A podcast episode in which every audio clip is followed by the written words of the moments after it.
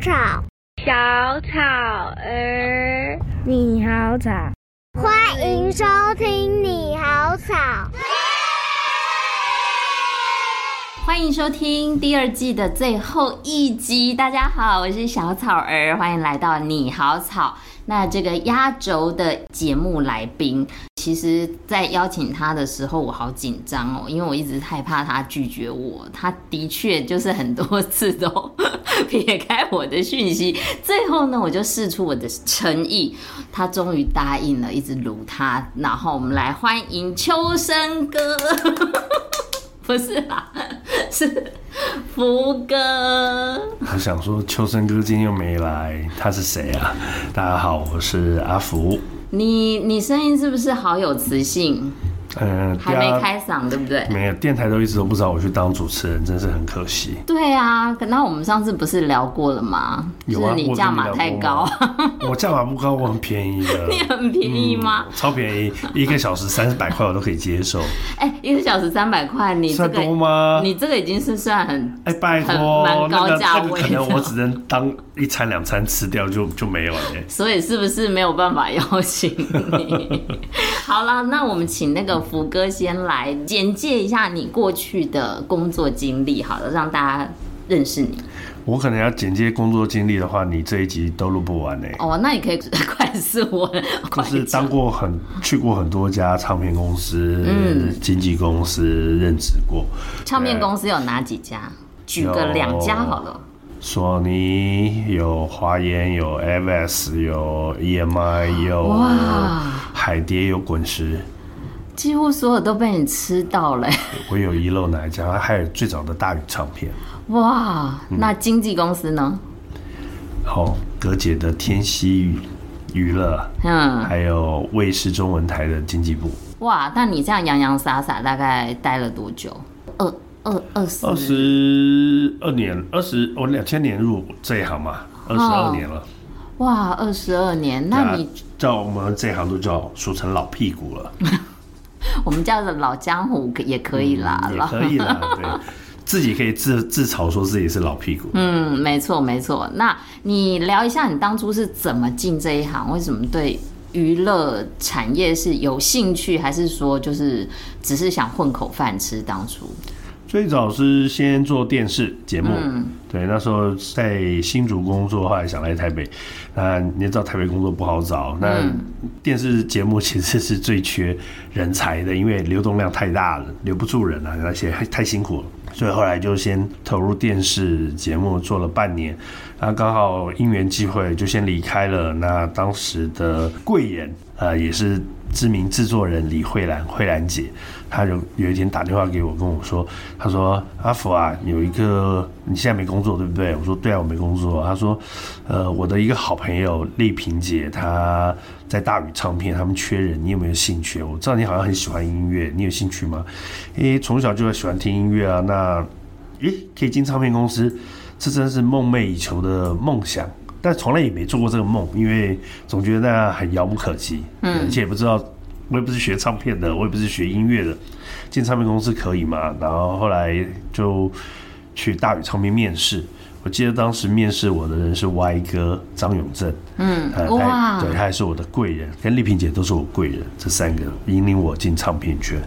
然后歪哥就跟我先问我说：“咦、欸，你没有经验哎。”我说：“对啊，我没有经验，我只有在电视台半年间，啊，之前做的行业别都跟这没有太多的关系。可是那时候也还蛮年轻啦，也不也也不能到年轻了，已经三十了。对，后来就说：‘嗯、呃，那你有没有兴趣做唱片啊？’我说。”我说我有兴趣啊，我我喜欢音乐。他外科就说音乐是不能撑下去的哦。他说你知道这个工作呢有三大特质，就是。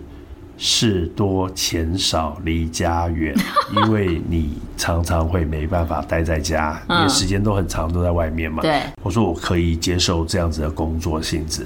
那威哥说，你会不会做了三个月就落跑？我最痛恨这种人。我说不会，我说我自己的风格是不会。其实坦白说，那时候做完两个月就想落跑，因为因为丽萍姐很严格，然后歪哥也很严格，但他们是在教我啦。后来大宇上面发。发生一些事情，那他他三个月刚过然后大宇上面就解散了，被索尼买进去，然后但 label 还在。嗯，那歪哥跟丽萍姐就都离职了。我本来想说，哇，我唱片生涯要到这里就结束，三个多月而已，就没想到那时候大宇唱片的老板林立南 David 哥就问我说：“那你要不要留下来？”我就说：“哎、好啊，因为我还是想学。”所以后来我就还是跟着大宇唱片一起到索尼那边去上班，那也开启了我后来的索尼的日子。呃，你说你从小就喜欢听音乐，但是你有对这个娱乐圈有一个憧憬，或者是追星娱乐的经验吗？我从小就喜欢音乐啊，我家里大概有 CD，那时候就大概有八百多张吧，那不含以前买的卡带。你知道以前我我年纪很大的，所以我们那时候还是卡带。但你知道我们从那种盗版的卡带，有什么综艺一百精选集啊，那种那种那种那种盗版，因为小时候没钱嘛，那。爸妈也不太会给你零用钱，嗯嗯，那时候也没有正版观念，然后那时候就会买那种盗版的，然后后来当然这些都丢了，那开始买正版的第一张卡带，我永远都记得那张卡带是姜育恒的第一张专辑，呃，但我忘记专辑名称叫什么。但是我知道里面有一首歌叫《爱我》，应该是没错。那时候哇，那张卡带被我听到烂了，就好爱好爱那种很有磁性男生的声音，他就跟你的声音一样。呃，我的声音好，嗯，然后就就觉得哦，那样听他唱歌好好好动人，好疗愈，好有好有魅力。后来第二个爱上的是陈淑华，嗯，然后陈淑华那时候也买了，我记得他第一张卡带应该是《浪迹天涯》，很久很久的卡带。对，那时候就觉得，哎，流行音乐我好喜欢。可是我比较不常接触外国的歌曲，是西洋音乐我比较少。关于我的养分几乎都是华语歌曲为主。对，所以华语歌曲的之前的歌手的歌或艺人，我都可以如数家珍吧。朋友知道我很多 CD，所以那时候朋友都说：“哎，你既然那么买爱买 CD，你怎么不做这一行？”可是从来没有想过啦，这进这一行真的是因缘际会啦。嗯，对，好像也是上天安排好的一一条路，我觉得蛮好的，蛮感谢。嗯，啊、呃，刚刚说姜育恒跟陈淑桦，你进这个圈子有看过他们吗？有接触过他们吗？那你也知道，我进这个圈子，淑华姐已经不唱了，她躲起来了，很可惜，很想见到她一面，因为很想告诉她我有多喜欢她。嗯，我觉得我很庆幸的是，后来遇到几个我很喜欢的艺人，我都有告诉她我好喜欢她。比如说像是做完的齐豫姐跟潘越云姐，我觉得阿潘姐跟。琪姐，我就觉得我好喜欢她，所以每次戴他们头发我都好开心哦，就像个小歌迷一样。那、嗯、还有华健哥，那华健哥第一次给他拍照的时候，我觉得我全身都在发抖，因为我觉得、嗯、哇，这是我小时候喜欢的人，他就站在我旁边，好开心。还有第一次见到张学友，我在后台的时候，然后我没有跟他拍到照，所以那时候带的艺人，因为他太大牌了，而且我也跟他们不熟，在后期了，他在。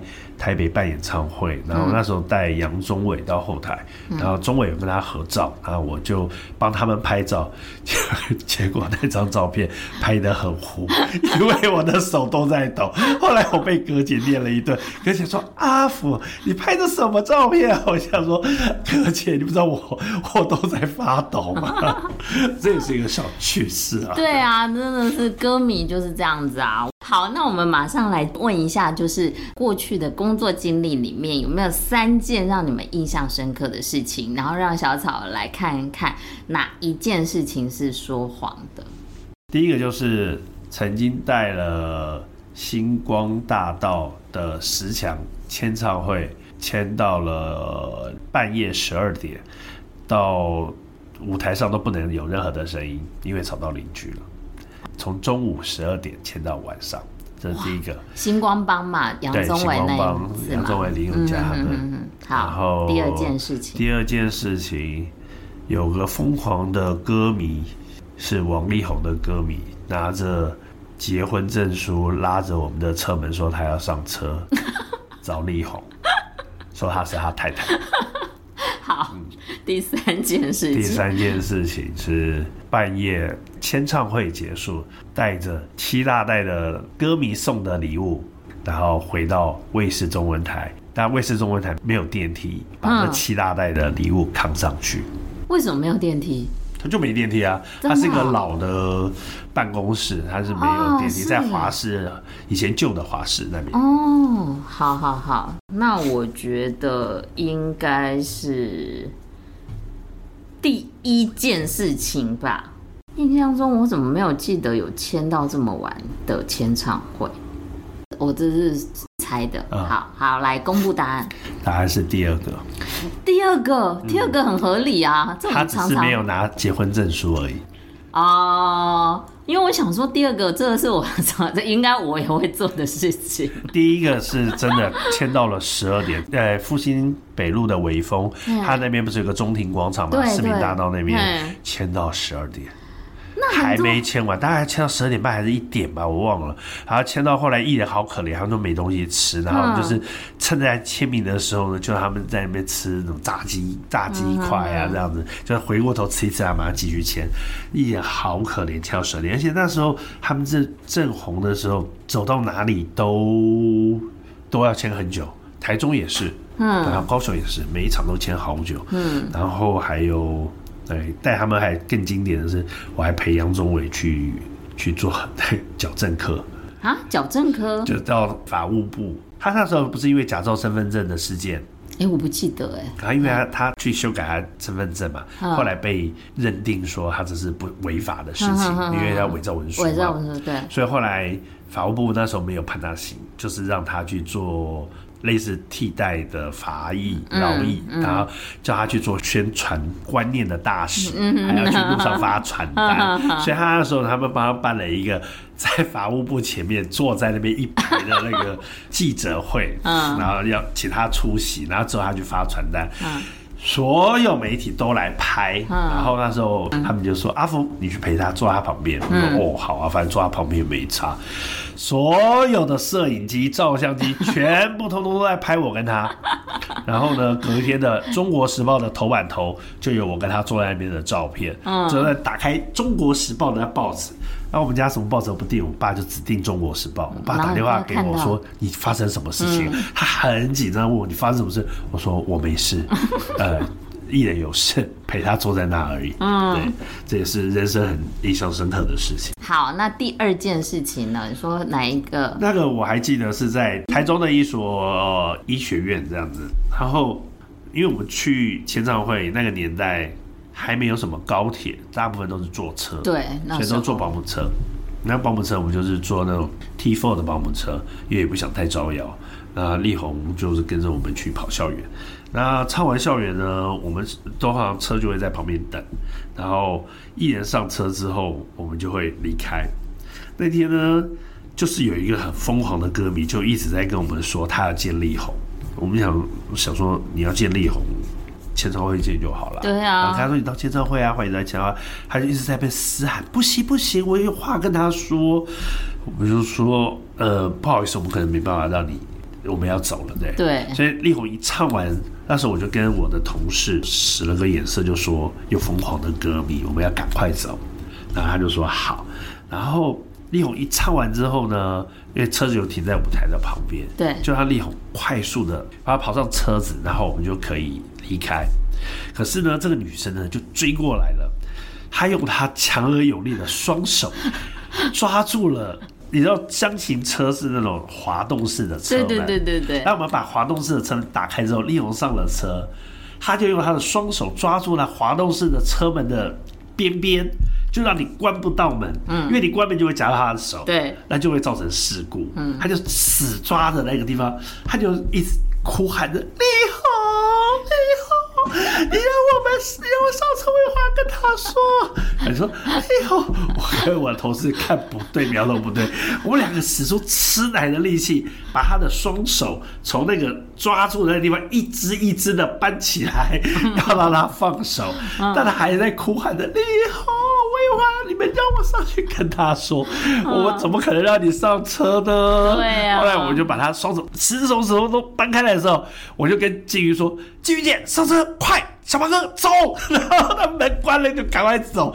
他就在旁边奇怪，哎呀，我是你老婆，你让我上车。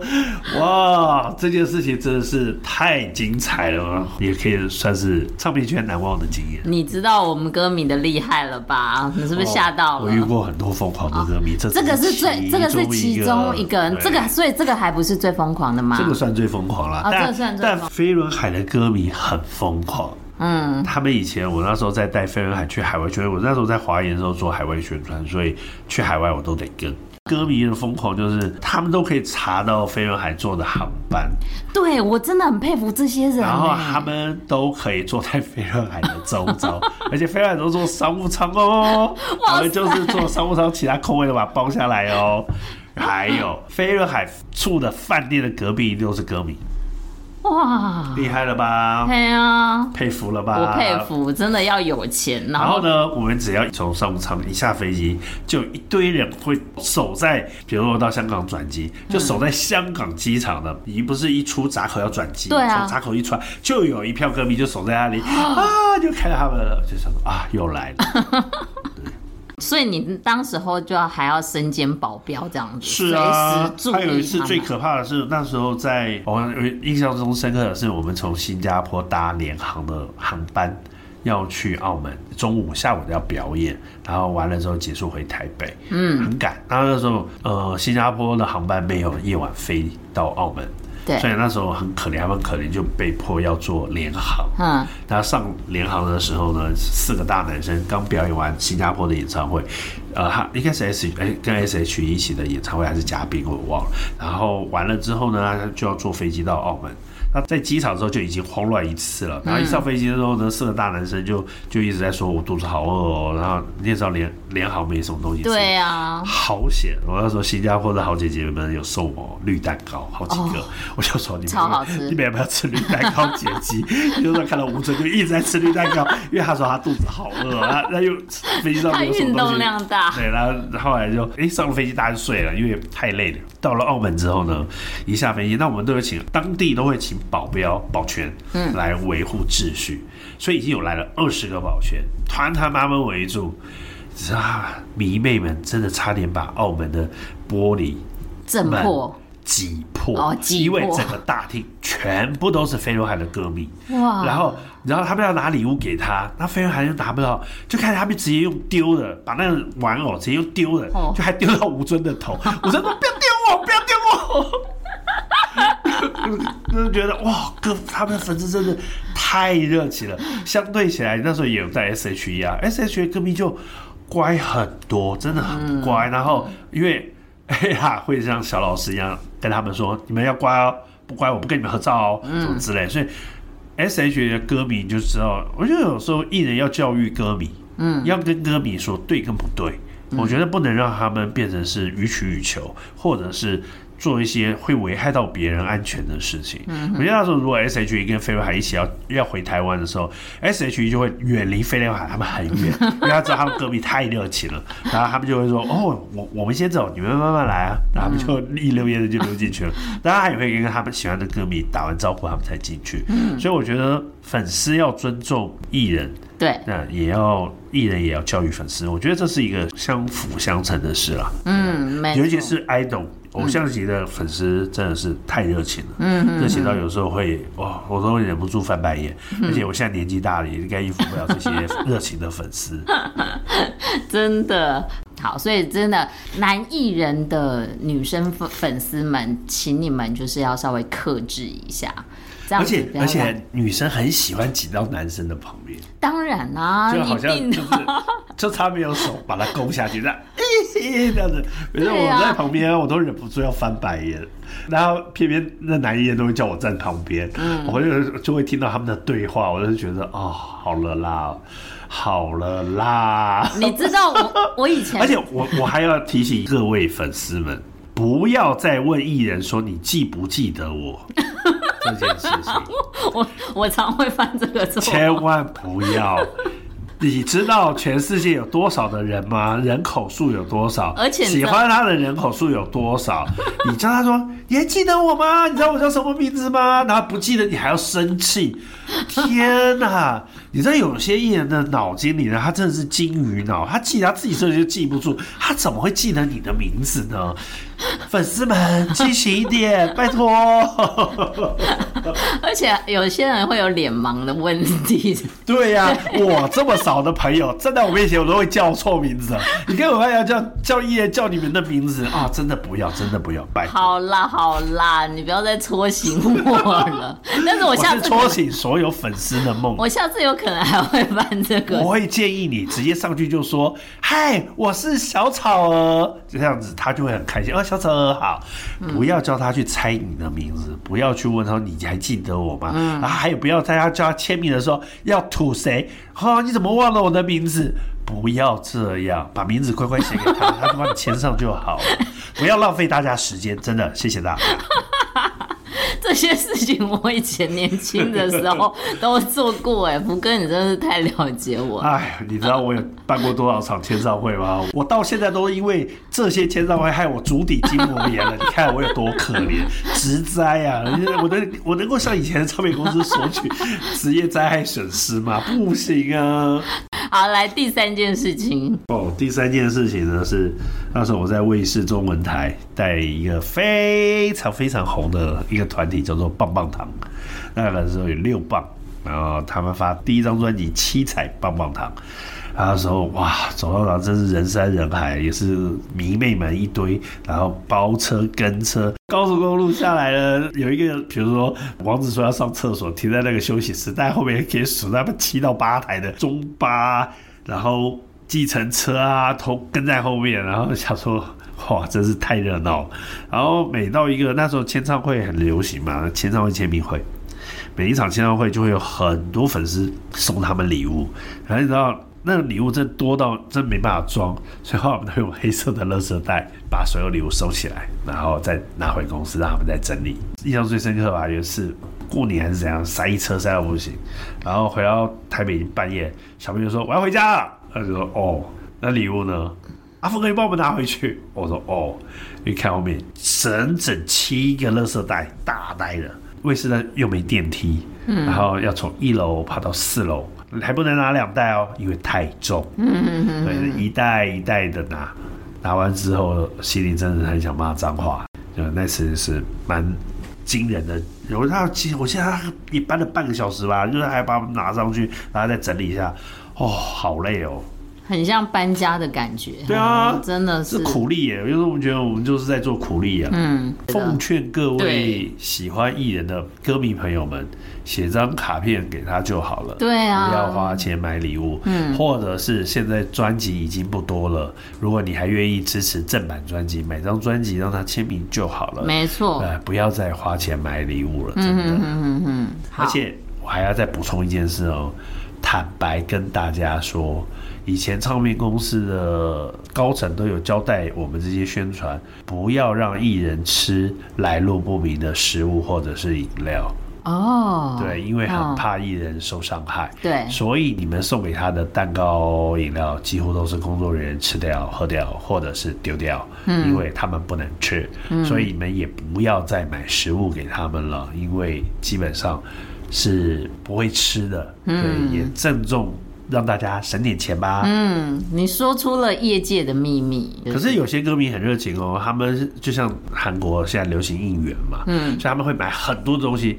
他现在是会请记者，会请工作人员，所有人一起吃。那艺人就我就觉得他们就会放心的吃，因为大家都有。哦，对，我觉得这种东西就就还好，像应援车。对对对对，但是你单独买来的东西，其实除非它是完整好的包装，要不然基本上艺人大概都不太会碰。啊，所以奉劝大家把这些钱省起来啦，然后去支持艺人的歌曲数位下载，合法的数位下载，或者是去看他演唱会。对，我觉得那个比较实际一点啦。嗯，或者是会有一些人是以他的名字，然后去做善事。哦，这也可以。对对对，其实我觉得这是一个更好从小爱变成大爱的。但这件事情太难了啦，谢谢你提供给大家，但大家应该不太会做。蛮多人做的，比如说像言承旭的那个歌迷也会做，这样蛮好的。好，那福哥进这一行这么久，有没有一些就是除了这些难忘的事情之外，然后有没有一些呃很欣赏，然后还没有合作过的艺人想合作？很多艺人没合作过啊。你看过那么多艺人了哎，我每个我我虽然认识阿妹妹姐我也认识杰伦，但是我没跟他们合作过啊。所以燕姿我因为拍 MV 也碰过啊，都很喜欢那些，也都会想合作。谁谁不想跟这些合作？Elva、萧亚轩也没合作过啊。对啊，虽然我很跟很多很多很多艺人合作过，对啊，只是你问我有没有想跟很多，当然有啊。而且你知道每一年的新人这么多，才华洋溢的人这么多，怎么会不想合作？都想啊。只是我觉得缘分啦，缘分到了就合作，缘分没到没关系，我觉得就就这样就好。嗯，那有没有哪一个艺人让你最佩服？啊，其实很多艺人我都很佩服哎，像我带过的哈林哥，嗯，我觉得哈林哥带工作人员虽然他很严格，可是我觉得艺人他曾经跟我们说过，艺人站上台的时候，呃，就是舞台就是他的，所以他得好好盯住每一个细节。所以他对工作人员严格是也是对自己很严格的一个要求。所以哈林哥是我当然最佩服的艺人之一啊。那 Jolin。我带过他，那时候看他在看我七十二变那张专辑的时候，他去跳舞，就是他说他不是天才，他是地才。我陪他跳舞，他真的是可以整整练六个小时的舞蹈，他只有吃个饭，然后再继续练。所以我真的觉得艺人的成功不是偶然的啦。那最感念的应该是鸿明哥，因为他是我进唱片圈不是第一个带的艺人，可是是第一个对我非常好的艺人。对，因为那时候校园盛行，那。我带鸿明哥的校园，那其实对我而言，我可以少接，我可以不接，因为在唱片公司很多人就是多一事不如少一事嘛。但我案子有那么多，可是后明哥那时候我刚来台北的时候，薪水真的不高，然后后明哥却跟我说：“哎，阿福，你只要帮我接一场校园，我就补贴你两千块。”他从他自己的钱里拿两千块给我，嗯、当做我类似帮他带他通告的一个小小的酬劳。嗯、然后。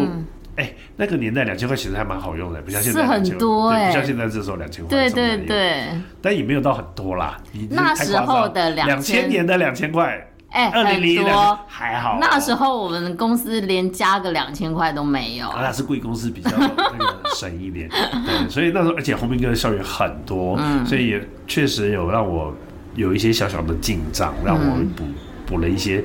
补了一些那时候在台北的生活费，对所以洪明哥也是非常照顾我的艺人。嗯对嗯嗯，好，你的贵人真的很多哈。对啊，进这一行需要的就是贵啊。嗯、对啊，像那时候进卫视的孔哥，然后还有那时候我们整个 team 里面的，像那时候跟婷婷、小新，然后舒杰、小花姐，我觉得他们都很照顾我。然后后来还有像我。哦，我的生命中两大贵人就是一个是薇姐，一个是玉琴姐。她刚好那时候分别是索尼的一部跟二部的头。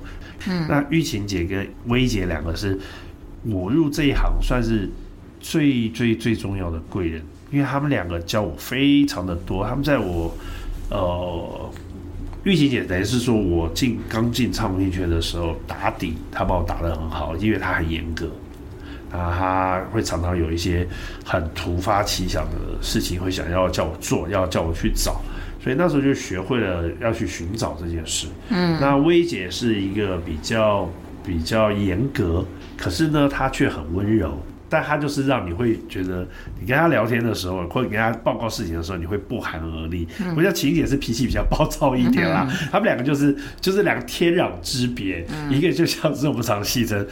琪姐不要骂我，一个就像是女暴君，一个就像是仙女。嗯，可是那个仙女呢，却是正气凛然的仙女，嗯、就是在她旁边你也会冒冷汗的那种仙女。嗯、就是两个人呢，就是截然不同，可是在他们两个身上学到非常非常多的东西。嗯，对，唱片圈就是需要这样子的人来教你，才会成长很多。所以你看，现在我的同事玉明啊、宝琪啊，都是琴姐教出来的。非常厉害的业界的高手，嗯、我觉得需要这样子的人，你才会鞭策你自己在唱片圈走得更远。常常现在回过头看，现在唱片圈的小朋友，真的觉得哇，你们也太轻松了，就是，呃，哦，这样子也可以做，这样也可以成事，嗯、就想说哦，呃，也许时代在变吧，所以你们也不要求了，但很多东西就会慢慢的被被淡化或遗忘，对，对，有点可惜啊，嗯，对。但现在唱片公司也不太愿意去。让这些资深的人进去，所以就变得未来的唱片市场，当然它的变数很多，但是人员的变数也很大了。对，没错，没错。那我们知道你呃现在是呃变成了呃经纪人，有带 White，呃聊一下，说你从呃最基础的电视的工作开始做起，然后进入到唱片公司，然后什么事都做过，然后做了电台宣传，到现在成为一个呃经纪人的角色。那这中间的心情转折上有什么样子的变化吗？经纪人跟宣传这个最大的不同呢，就是经纪人你就是保姆啦，讲白一点。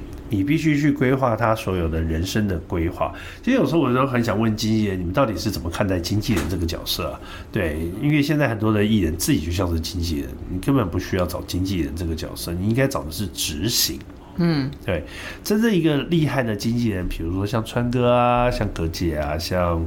像蒋哥啊，他们这些非常厉害的，大海熊、小玉姐这些非常厉害的经纪人，他是必须要掌握艺人所有的，包含你的训练啊，包含你的规划、生涯规划啊，包含你的你的收入啊，这些他都必须涵盖在内。那甚至连你的私生活他都要去管，因为哪个媒体写了你的私生活，那或者是你有什么私生活是不能。被说说，或者是应该要被教育的，其实经纪人都应该站在一个角色，是要告知他们该怎么去做，或者是该怎么去弄。所以你会往往你会发现，大牌的艺人会变，到后来会两种模式，一种就是他跟经纪人就是合作合作关系会非常非常的长久，因为他们已经有达到一个默契在。对啊，就比如说像。阿令的经纪人瑞克哥，像呃阿妹的经纪人川哥，像蔡依林的经纪人汤姆哥，他们就是跟他合作很久了，就彼此有默契，大家知道呃自己下一步要怎么做。对，那另外一种就是他觉得他自己够红了，他觉得他自己厉害了，所以。他自己决定他自己的一切，他自己才是经纪人，那他就会比较偏向找执行这块。那经纪人的角色对他而言，可能就不是那么的一定要专业，因为他自己可以去胜任这些事情。那我就不要举例那些艺人了，对，因为这些艺人其实也蛮多的，尤其是新生代越来越多，因为他们都觉得，嗯，他们好像自己很厉害。嗯哼，但也不是说不好，我觉得可能时代也在变化了，但是。专业的经纪人其实他可以帮你过滤掉很多的不必要的麻烦跟问题，你也可以专心的在唱片市场上，或者是做出你想做的音乐。可是现在有很多艺人他自己要当经纪人状态下，他就会忽略了你在。呃，专业领域上的追求，或者是品质，或者是你，因为你杂事太多了嘛，对，你会容易分心，所以其实这件事情是不好的现象啦。我个人是这么认为啦，我还是偏向于应该要找个专业的经纪人帮你处理会比较好。那。一路走来，其实我我蛮抗拒这件事。其实我之前在当过棒棒糖，我也当过在葛姐那边当过杨宗纬跟蔡明佑的经纪人，我会觉得经纪人这个角色真的是太单一了。因为我今天如果做唱片宣传，我可以做不同的艺人。今天高晓宣来，我做高晓宣；今天龙俊硕来，我做龙俊硕；今天赵传传哥来，我做传哥；是光良来，我做光良。不过每一个艺人我可以不同的做，可是做经纪人，我可能就我只能做坏特，但坏特的事情可能很多。那你又会影响到我去做宣传的这件事情，其实它两方是会打架的，嗯，这也是我最近在思考的问题了，对，所以。而且经纪人跟宣传的角度又不一样。嗯，经纪人，我记得哥姐跟我说过，就是如果你今天要当一个称职的经纪人，你必须是站在艺人的角度帮他想事情。嗯，可是就唱片公司的立场而言，如果你站在是宣传的立场，你应该是要站在唱片公司的立场来帮他想事情。嗯，这两个其实是冲突的，因为唱片公司一定需要说你要多做很多的事。如果说经纪人，艺人就跟你说我不想做那么多事，所以这两件事情是会打架的。所以说在取舍之间就会有一些。矛盾存在，嗯、对，嗯，然后再加上我太爱说真话了，真的，你是一个真性情的人。经纪人不行讲真话，嗯，对，再难听跟你要说好好听哦，艺人没办法听真话，因为艺人有很多自己的想法。就像我假设今天艺人想穿这件衣服，可是你跟他说不好看，他会说，可是这是我的 style 啊，那你怎么办？那你是要他穿还是不要他穿呢？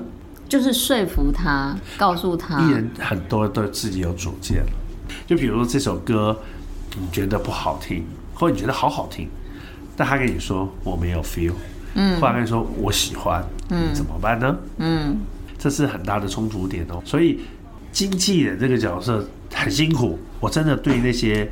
很厉害的经纪人，我真的是非常非常的佩服，我就是觉得他们很厉害，他们的身段很柔软，然后他们很能够想到变通的方式去处理事情。对，嗯，但我觉得艺人要有想法，他能成为艺人，这个是无可厚非的事情啊。但是我常常觉得，艺人之所以成为艺人，他有异于常人之处，嗯，所以。经纪人有的时候是相辅相成啊，新人真的很需要一个好的经纪人来帮他。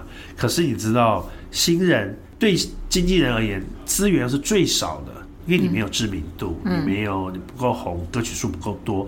经纪人怎么帮你推到红呢？这个经纪人他也很辛苦，嗯，所以业界常会觉得说，哦，那这个经纪人把这个艺人捧红了之后，这个新人捧红了之后，后来他他们俩就拆伙了，然后就觉得这艺人是忘恩负义。其实我倒觉得不要这样想啊，因为又又回到在经济这条路上，其实格姐让我学到很多的事情，特别是他跟我说过一句话，说阿福啊，我们跟艺人就是好聚好散。嗯，对，今天能合作我们就合作，如果不能合作的话，没关系，不要强求，嗯，就好聚好散。嗯，所以我对这一块我都是处在于一个随缘，对，好聚好散的对状况下。嗯嗯嗯。所以你目前呃，在你的工作上，你觉得最开心跟最痛苦分别是什么？最痛苦是不是就是跟艺人去协调？就是你刚刚说的一些冲突点。其实到后来，我觉得我慢慢已经释怀了，我不会再要求艺人要做什么，我不要做什么，就你想做就做吧，你不想做就不要做，没有关系。因为其实演艺事业本来就是你们的，不是我们的。跳离这个观念之后，你就会放宽心很多。我。很容易去放太多的感情，因为巨蟹座的关系吧，所以很容易走心。可是慢慢的，就也因为这一两年学习很多，成长很多，慢慢把“走心”两个字稍微拉掉一点。嗯，也也要成长嘛，人是需要成长。对，那我觉得你说现在面临到最多的困扰的地方的话，当然就是身体状况吧。我觉得身体状况。可能因为年纪也大了，身体状况大不如前。嗯，就像前阵子困扰我足底筋膜炎，嗯，你走路都会痛哎，那时候真是走路都会痛。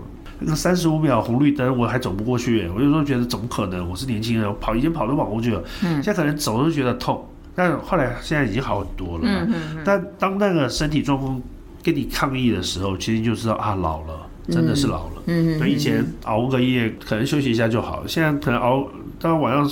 三四点睡，我大概两三天都没有，都觉得好疲倦。嗯，对，就觉得没办法像以前那样子带艺人跑来跑去。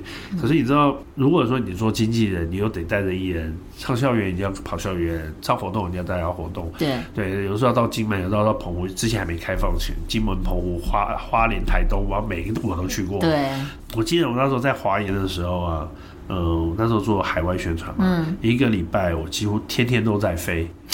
没有没有，不能讲天天，每个礼拜都要飞，因为都是国外嘛。嗯，就每个礼拜行李都没有打开来，就直接原封，或者是直接把脏衣服丢出来，行李不用动，然后把原封不动再对，把干净的放进去。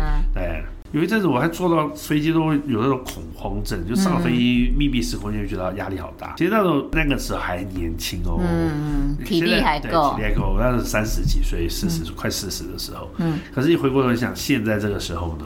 嗯，如果你叫我叫我天天飞。嗯，我最近看川哥陪梅姐去美国，我是觉得哇，川哥你好棒哦。嗯，如果是我，我不知道我能不能这样飞。嗯，对，当然川哥做的是商务舱。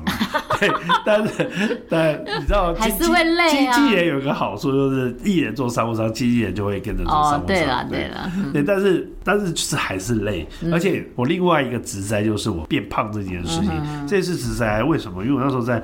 华研的时候就是天天，就每个礼拜飞。嗯，你知道坐飞机最可怕的就是，你上飞机也会吃，你下飞机也会吃。那不胖你胖谁啊？你有没有运动。嗯，而且你们吃饭不定时嘛，因为可能 maybe 是在带活动，或者是你呃手边的艺人。那是现在在台湾啦。那如果那时候在国外不是哦，是非常定时，还而且还是超过。国外是很定时的哦。我们那时候带，我举例 S H E，那时候要在香港转机，所以我们那时候早上。六点多就要到机场，嗯、所以四点多、五点多就要接他们，四点多就要接他们，因为五点多就可能就要到机场，嗯、就要 check in。六点半第一班要飞香港，好了，今天小姐呢，前一早上起来四点多，你会饿，刚起来，你就买个最简单的茶叶蛋，一瓶牛奶，就这样。然后，接到小姐呢，大家到桃园机场，到桃园机场呢，那时候又都是商务舱嘛，所以商务舱可以进贵宾休息室。贵宾休息室呢，大家就开始吃。然后贵宾休息室都很精彩啊，就是牛肉面啊，什么什么包子啊，什么呃稀饭啊，然后就吃一点。嗯。然后吃一点呢，那小姐他们喜欢吃，然后他上飞机他们就不吃了，他们上飞机就开始睡，坐在商务舱就睡。台湾到香港其实很短，大概一个小时多就到了。可是、嗯、一上去坐商务舱啊，就看到小姐先生，请问你要用什么菜？然后就讲说啊，来了就不要客气了，吃就又吃。然后又吃，那小姐也在睡啊，吃完了就收走了。然后下了飞机呢，小姐说：“我饿了。”然后香港什么最有名呢？吃，它转机有很多吃的，什么味千拉面啊。啊。然后还那以前那时候好像还没有那个那翠华还没进驻，刚开始只有味千拉面，他们就是很爱吃味千拉面，哦、爱吃辣的，所以再吃，因为他们吃你不吃，他们就说：“阿福哥吃嘛。”然后就好吃，吃就再吃。吃完之后呢，呃，就要搭飞机嘛。那中国那个航班，我们通常都不吃，因为不好吃。然后小姐妹就睡，那我也会睡，我会睡一下。反正它都是餐盒，哎，好，算了，不要不要批评。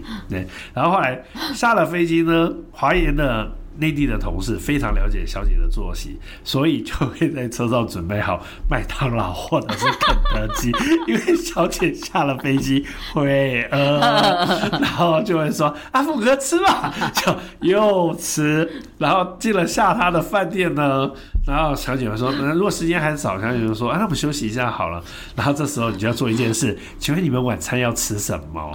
要先点，因为比如说我们是晚上八点表演。”四点钟开始弄妆法，到六点的时候，嗯，五点钟就餐就要送来，他们就可以在五点到六点的时候吃完餐，可能六点半、七点就要出发，要去，因为去表演地方都还离饭店会有一段距离，所以要坐车出去的。表演完回到饭店，他们可能还会点一个 room service 这样，嗯，但我不会吃了，我就吃太多。可是回到饭店之后呢，要做一件事呢，就是要点明天的早餐。嗯，因为早上一早他们要飞回台湾，比如说五点半在 Ella 的房间集合，五点钟早餐就要送到 Ella 的房间，嗯、大家就在 Ella 房间吃完早餐，五点半出发。嗯嗯，然后就早餐要吃，啊，routine，嗯，再一次，嗯，你说不胖我胖谁？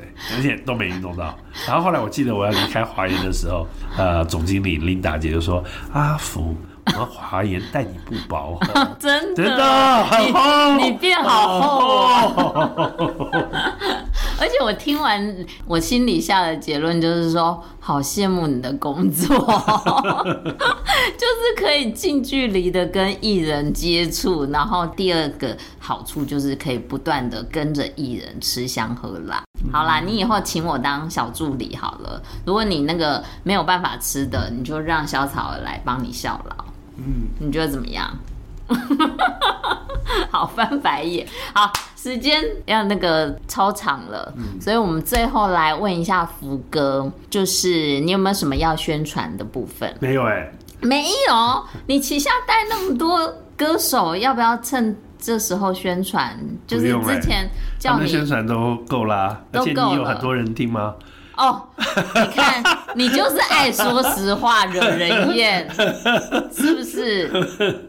总是有一个人听，就是增加一个宣传。祝大家身体健康、平安，然后平安。今年是二零二二年，大家虽然大家都很辛苦，但希望大家在二零二三年能够过得好一些，这样就好了，这很重要了。那哎、欸，我们刚刚前面没有解释为什么叫你秋生哥的由来、欸，大家不要乱叫，就是、不要听小草乱叫，就是阿福。最近带一个新人，非常有才华，我觉得他明年应该可以入围金曲新人啦，因为这张专辑非常好听，叫做 Creek 鹤，大鹤的鹤，大鹤的鹤，仙鹤神针的鹤，鹤顶红的鹤，就是日本很很会出现、啊、日本的日本的国鸟吧。然后第一次跟他碰面开会，然后大家最近就疫情都还是会戴口罩开嘛。然后戴着口罩，他看着我的眼睛。聊完之后呢，要走的时候，他就说：“他说阿福哥，有没有人说你长得很像黄秋生？” 我说：“像黄秋生。”我说：“呃，有啦。”只是说，对，真的是有人说我长得像黄秋生。但我心里 always 是说：“拜托，秋生哥这种 man，我怎么会像他？”对，没有，你凶起来的时候也是很凶的哎。哦、其实，在我心目中呢，福哥呢，真的是，的确是好喽，多喽。我要做结尾啊！我已经来答应上节目了。对对对，我现在要做结尾呢。我现在要表达我的真性情的时候，对，我可以先离开吗？不行，我要在你面前表白啊！好害羞哦。不是，是真的，就是其实福哥呢，虽然就是他有时候真的像秋生哥那种不笑的时候，看起来就是凶凶的，然后很严厉，然后呢讲话很直接，但是其实他是一个很真性情的人。有一件事情一直存在在小草儿的心里面，就是当小草儿在某一年的时候被公司裁员，福哥是第一个找我吃饭的，这个恩情就一直记在我心里面。因为我觉得福哥就是一个外表很凶悍，然后感觉就是很难亲近。如果你不认识他的话，但是从那一次之后，我真的就觉得。他是一个心里面很温暖的人，虽然他讲话就是比较机车一点，但是他心里面透露出来的温暖，就是常会关心身边的朋友。所以我觉得从前面的故事听起来，才会觉得说，诶，他为什么一路上都遇到那么多贵人？其实不是没有原因的，一定是他跟人相处的过程当中，一定都是释放善意、与人为善，然后给人家温暖的一面，人家才会相对的回馈他，所以才会造成他身边的贵人这么多。这是我小草儿在你好草的最感性的告白哦，福哥，你接受到了吗？大家有没有觉得空气顿时尴尬了起来？因为我知道你害羞。好，那我们今天就是谢谢福哥完成我第二季，第二季就这样做完了。那第三季要做什么呢？敬请期待喽。然后也请大家，如果喜欢你好草的话，给它定起来。就像福哥刚刚说的，没什么人听，所以大家要大家告诉大家，帮我口耳相传一下。哎，福哥帮我介绍一下嘛。请大家继续锁定 小草儿的第三季哦。好了，谢谢福哥，下次再见喽！祝大家新年快乐！谢谢大家，新年快乐，拜拜，拜拜。